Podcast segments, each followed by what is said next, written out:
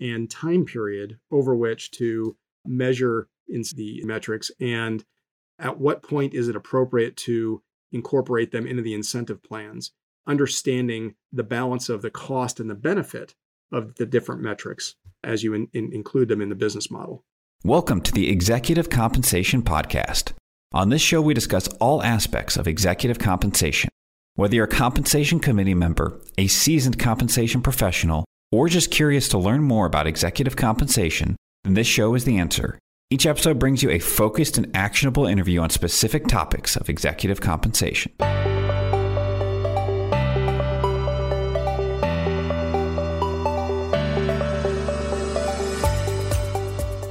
This episode is brought to you by Meridian Compensation Partners. Meridian works with compensation committees to ensure the most effective processes are in place to go beyond mere compliance with governance requirements and create healthy, dynamic relationships between the board, management, and its advisors. Meridian helps boards use compensation to attract and retain critical talent and to make informed business decisions that will link pay and performance, drive business results, increase shareholder value, and mitigate potential risks. Learn more at Meridian C P dot com.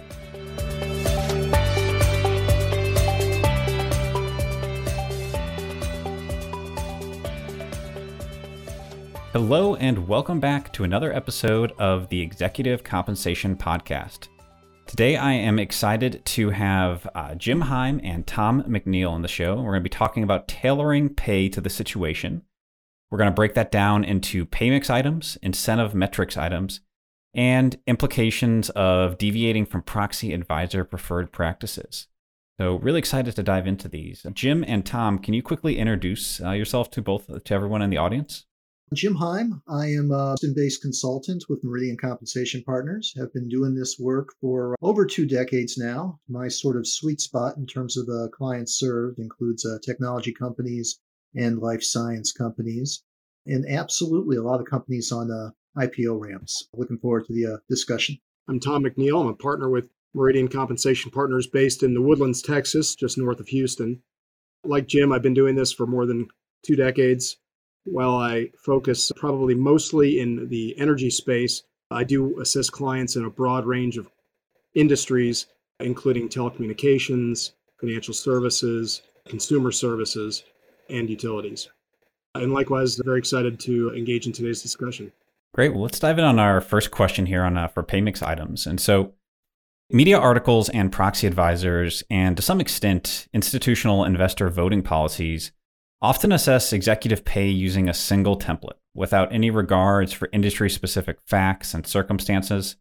Is this a useful framework for understanding executive compensation, or should pay be analyzed by industry sector?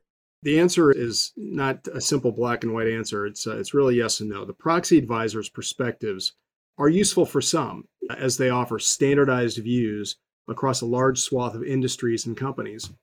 However, not all industries are the same, which leads to varied applicability and great debate of the proxy advisor observations for many industries.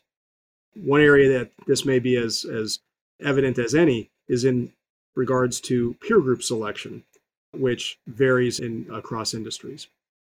Unfortunately, uh, the media perspective often doesn't have any template, at least not a consistent template, and as a result, there's often misinterpretation of compensation practices and quantum. It's really an impossible task, I think, that is presented to the poor reporter who each year has to think about what, how do we summarize what's happening in the world of executive pay?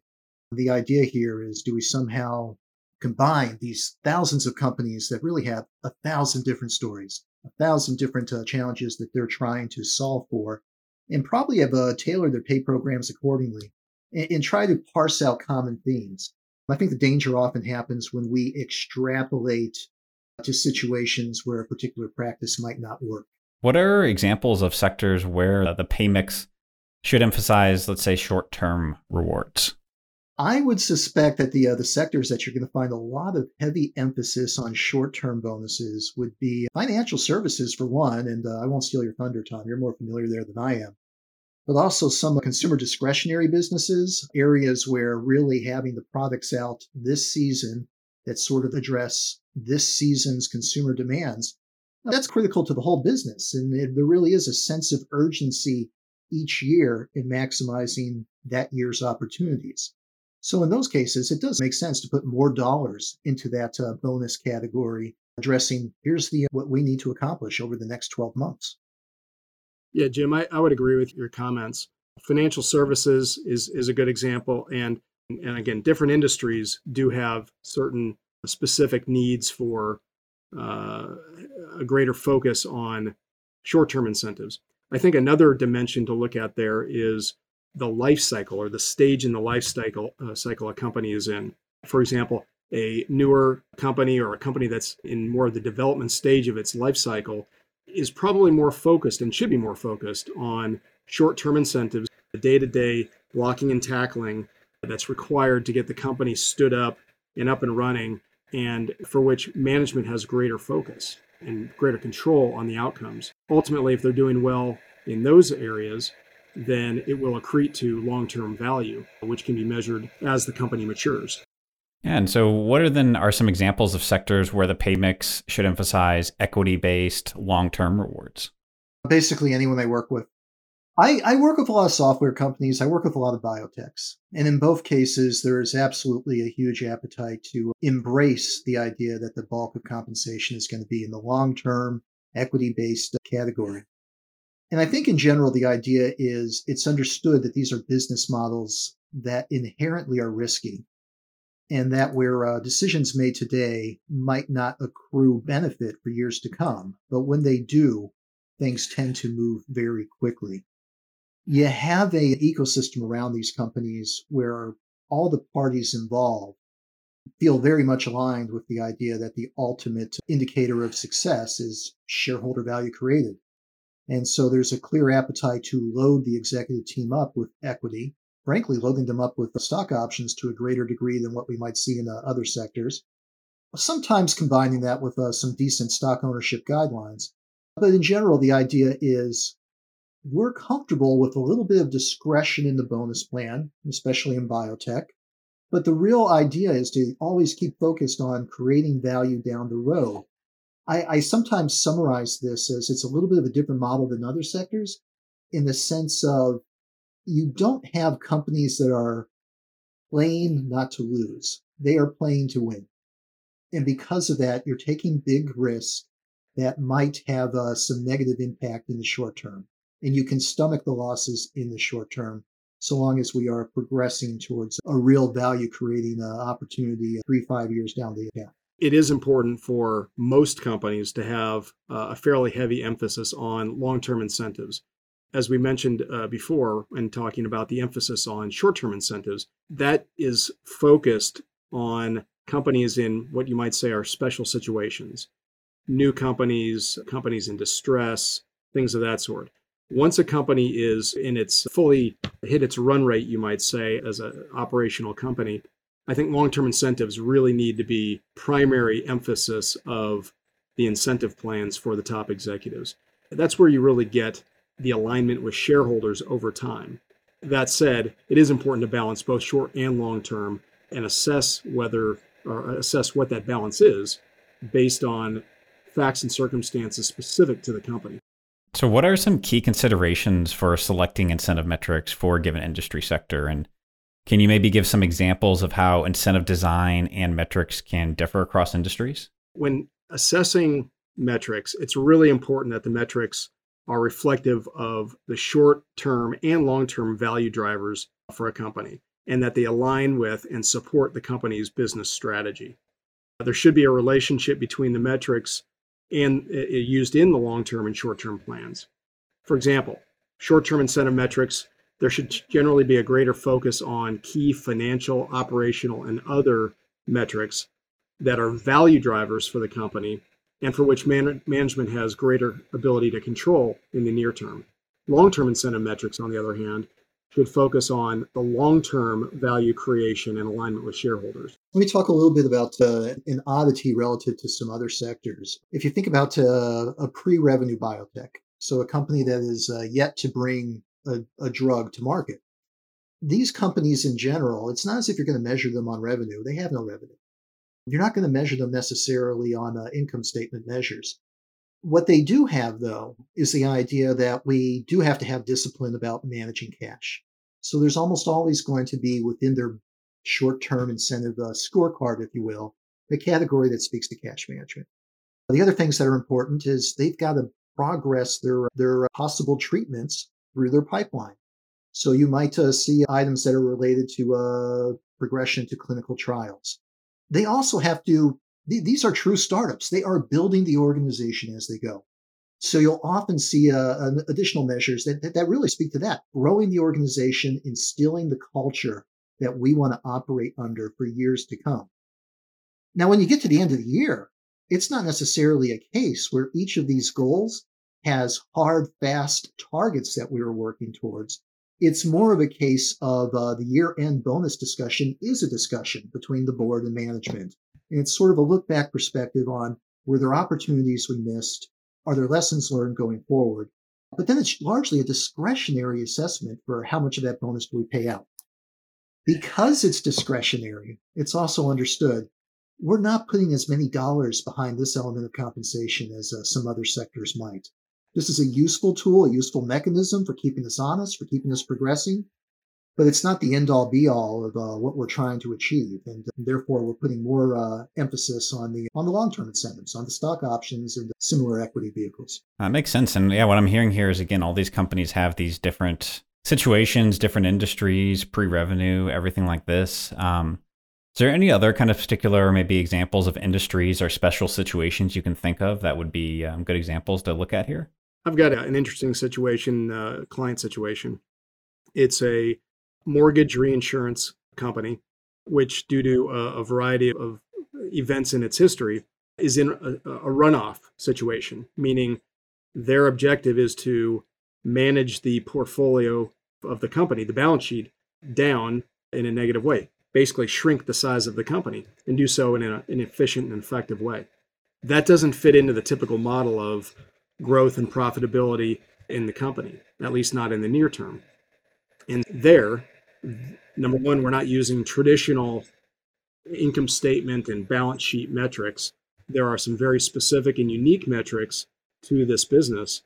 And second of all, and maybe most notably, is that oftentimes it's mitigating the negative, mitigating the downside.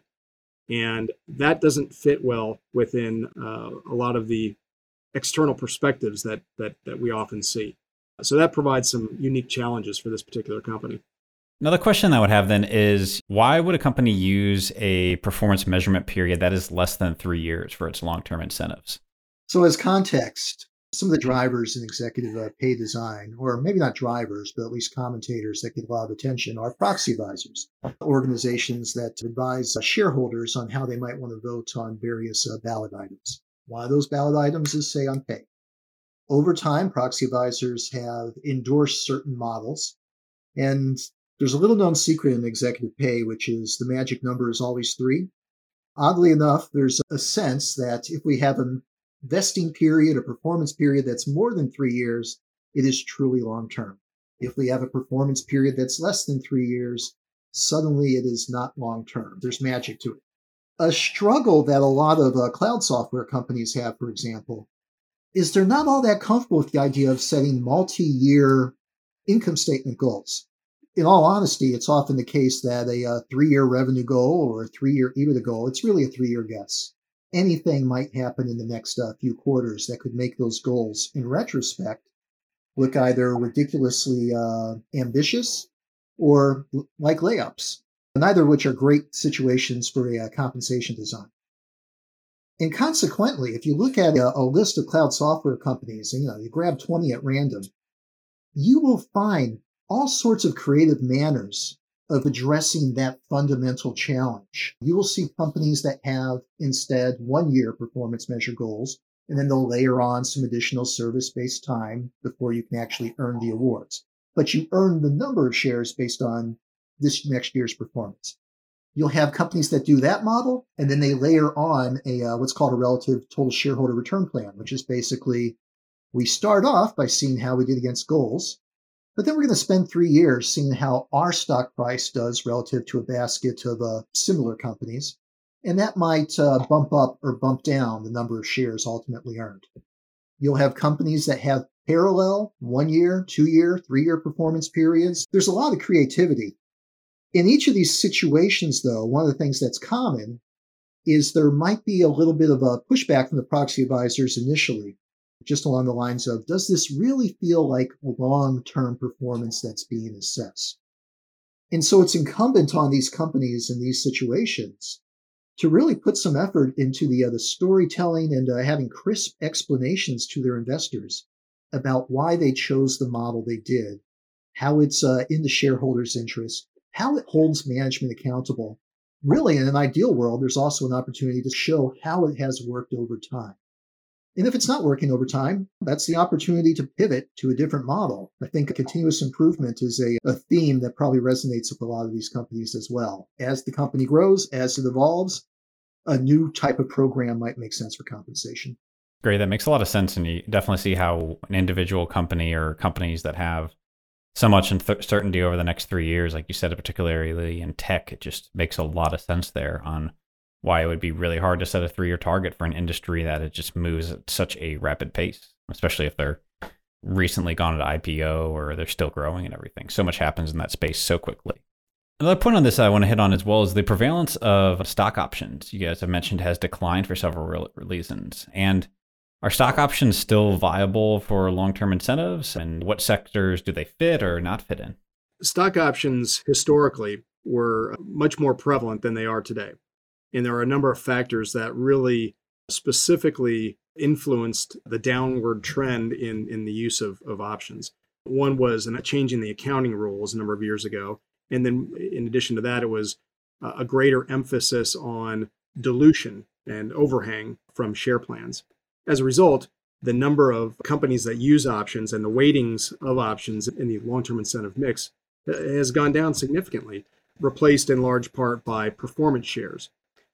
I personally think that stock options have a very important role for many companies, especially ones where there is a great deal of volatility in the industry, for companies where there is uh, a long cycle from investment to returns, and in the case of, and Jim can speak to this in greater detail, in the case of technology companies and startup companies, they are a highly competitive and highly attractive mechanism for uh, attracting and retaining talent. Yeah, and I, I'll actually pivot. They, they very much remain the coin of the realm for recently I P O'd uh, biotech companies. They still are a very popular instrument, at least at the executive level, for a lot of uh, software companies. There are a few common themes for how to make these things work well. And one is setting clear expectations up front that these are vehicles that foster alignment with shareholders over the long term. Over a short period of time, because of the stock price volatility and because of when you receive your options, you can absolutely run into situations where you have what look like a pretty stark inequities between someone who maybe got a grant in March versus someone who got a grant in July. Year over year, those tend to smooth out. But if you start setting the expectation that this is an award where when things are going south, the company is in a position to reset, if you will, then you have a problem. That is, that is, I think, an item that uh, shareholders are not particularly uh, thrilled about. And it gets to the whole uh, concept of underwater option uh, repricing or underwater option exchanges. But these are a vehicle that works wonderfully with a lot of my biotech uh, startups. They are really trying to foster alignment with uh, their investors over the long term. It's really difficult for them to come up with uh, performance measures in their long-term incentives. And it's also, there is something to be said that it's just understood to be the most prevalent uh, instrument in that sector, um, where a lot of the recipients themselves are very comfortable with the idea of this is a high-risk, high-reward instrument. Uh, they're always looking at the uh, the upside potential. That's a very different story than other sectors where you really have to focus on protecting the downside. You're really looking at the equity instrument to perhaps be stronger with respect to providing retention hooks. And options are not going to be providing retention hooks when they are underwater. Jump over to another topic here of how are your clients finding a place for E S G in their incentive programs? Are There are common E S G metrics that make sense across all sectors. Are these also similar or individually sectors, or how do you guys look at that? There are clearly commonalities to the categories, the pillars, you might say, of E S G across every company in every industry. However, there are also significant differences. And I think one of the things that companies are challenged across different industries is what's the right fit, what's the right metric for their company and their situation. A couple of examples. One is within the oil and gas industry, the there has been a significant focus for a very long time on environmental health and safety metrics, spills, work for workplace injuries, things of that nature. In this new realm of E S G, those types of metrics are table stakes. The new metrics in for E S G in oil and gas is really more about emissions and carbon footprint. The challenge there is, how do we measure that? What's the right baseline? Things of that nature. And all companies are figuring that out.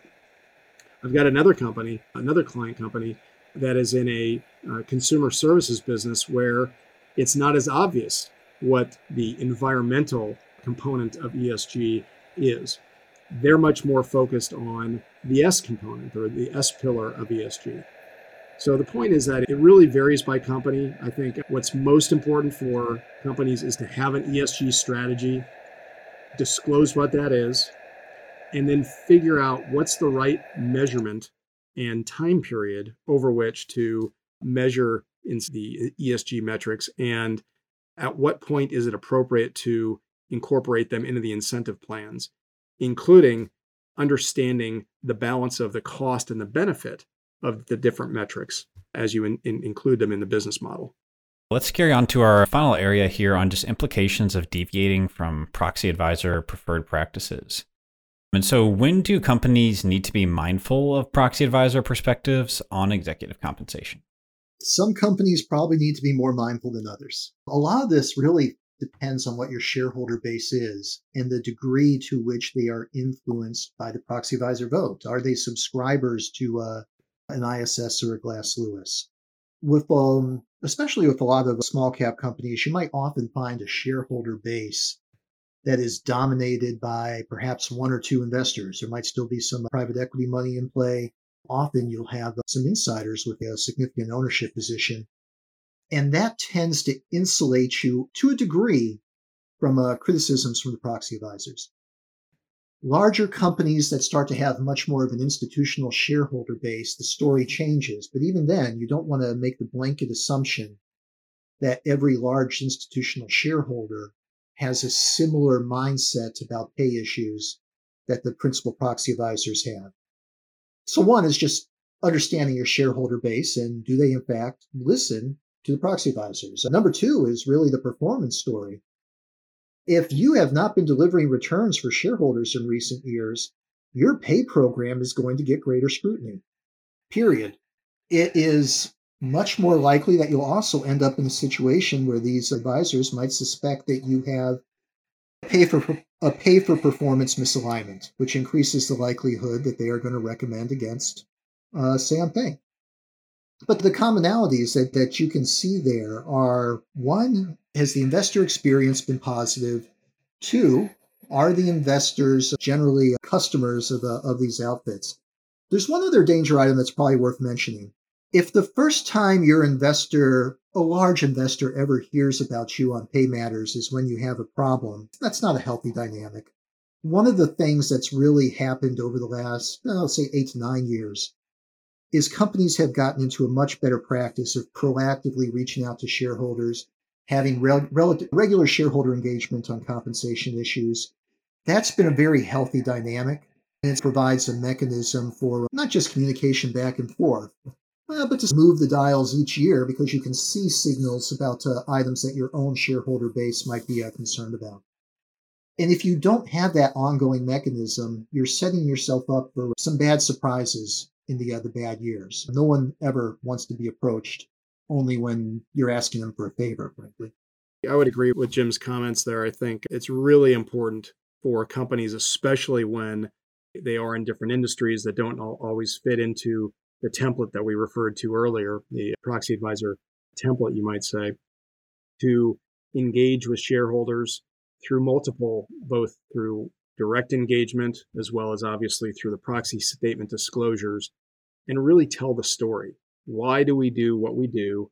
And really lay that out in a clear and convincing way. And, and that that really addresses a lot of the issues. And so for companies that are outside of these preferred practices of the proxy advisors, are there any other ways that they approach gaining shareholder support? You guys have hit on some of this here, but anything else that comes to mind? I'll reiterate the point of having a crisp explanation. Anyone who is in the unfortunate position of having to read a lot of proxies every year is going to recognize that um, as a communications document, they've really changed. There is a certain format that is emerging that's standard and that, frankly, investors are getting used to reading. They expect to see certain tables that speak to here's what we do, here's what we don't do. They expect to see tables that uh, speak to what are the benchmarking comparators, the peers, often evidence that there's pay for performance alignment. So upping your game with respect to that type of disclosure is important. The other thing to always keep in mind here is nature abhors a vacuum. If you are not telling the story, somebody else will tell it for you.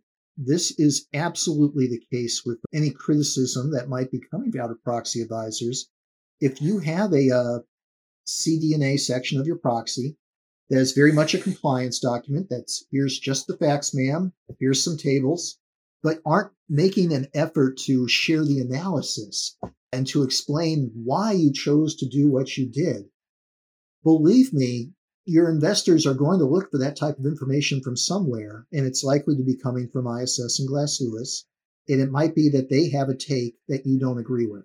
So making the effort to be proactive on this front is absolutely critical. What are the consequences of failing, say, on pay? What happens then? In that case, you're forced to do the shareholder engagement. It's, look, it's unlike in the U K and in, in, in Europe, it's not a, a binding vote. But it's still a, sig- a significant event to fail Say-on-Pay. And less than two percent of companies do fail Say-on-Pay on an annual basis. So you don't want to be in that very small minority. But what it means is that you have some follow-up action to do and need to engage with shareholders and listen to them and be responsive to what they are looking for. Now, shareholders might might say very might offer very little. But if you failed Say-on-Pay, there are enough voices with enough voting power that you're not doing something right. And you need to take heed of that and make changes. And so it's really about listening and then responding. That's frankly how the proxy advisors also, in large part, assess next year's Say-on-Pay evaluation is how responsive were you?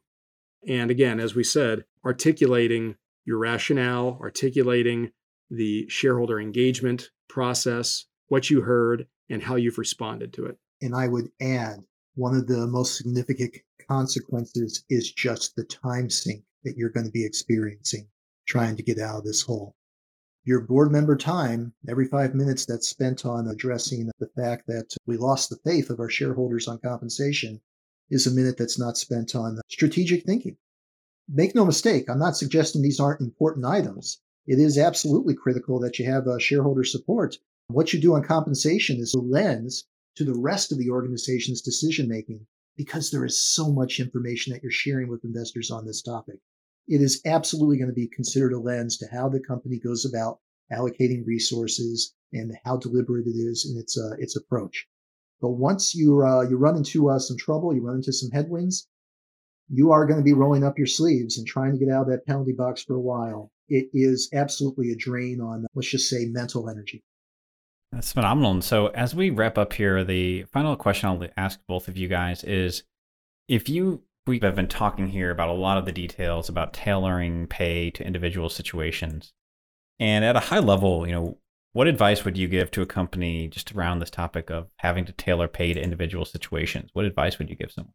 Honestly, the hardest part here of the process is articulating what is the problem that you're trying to solve right up front.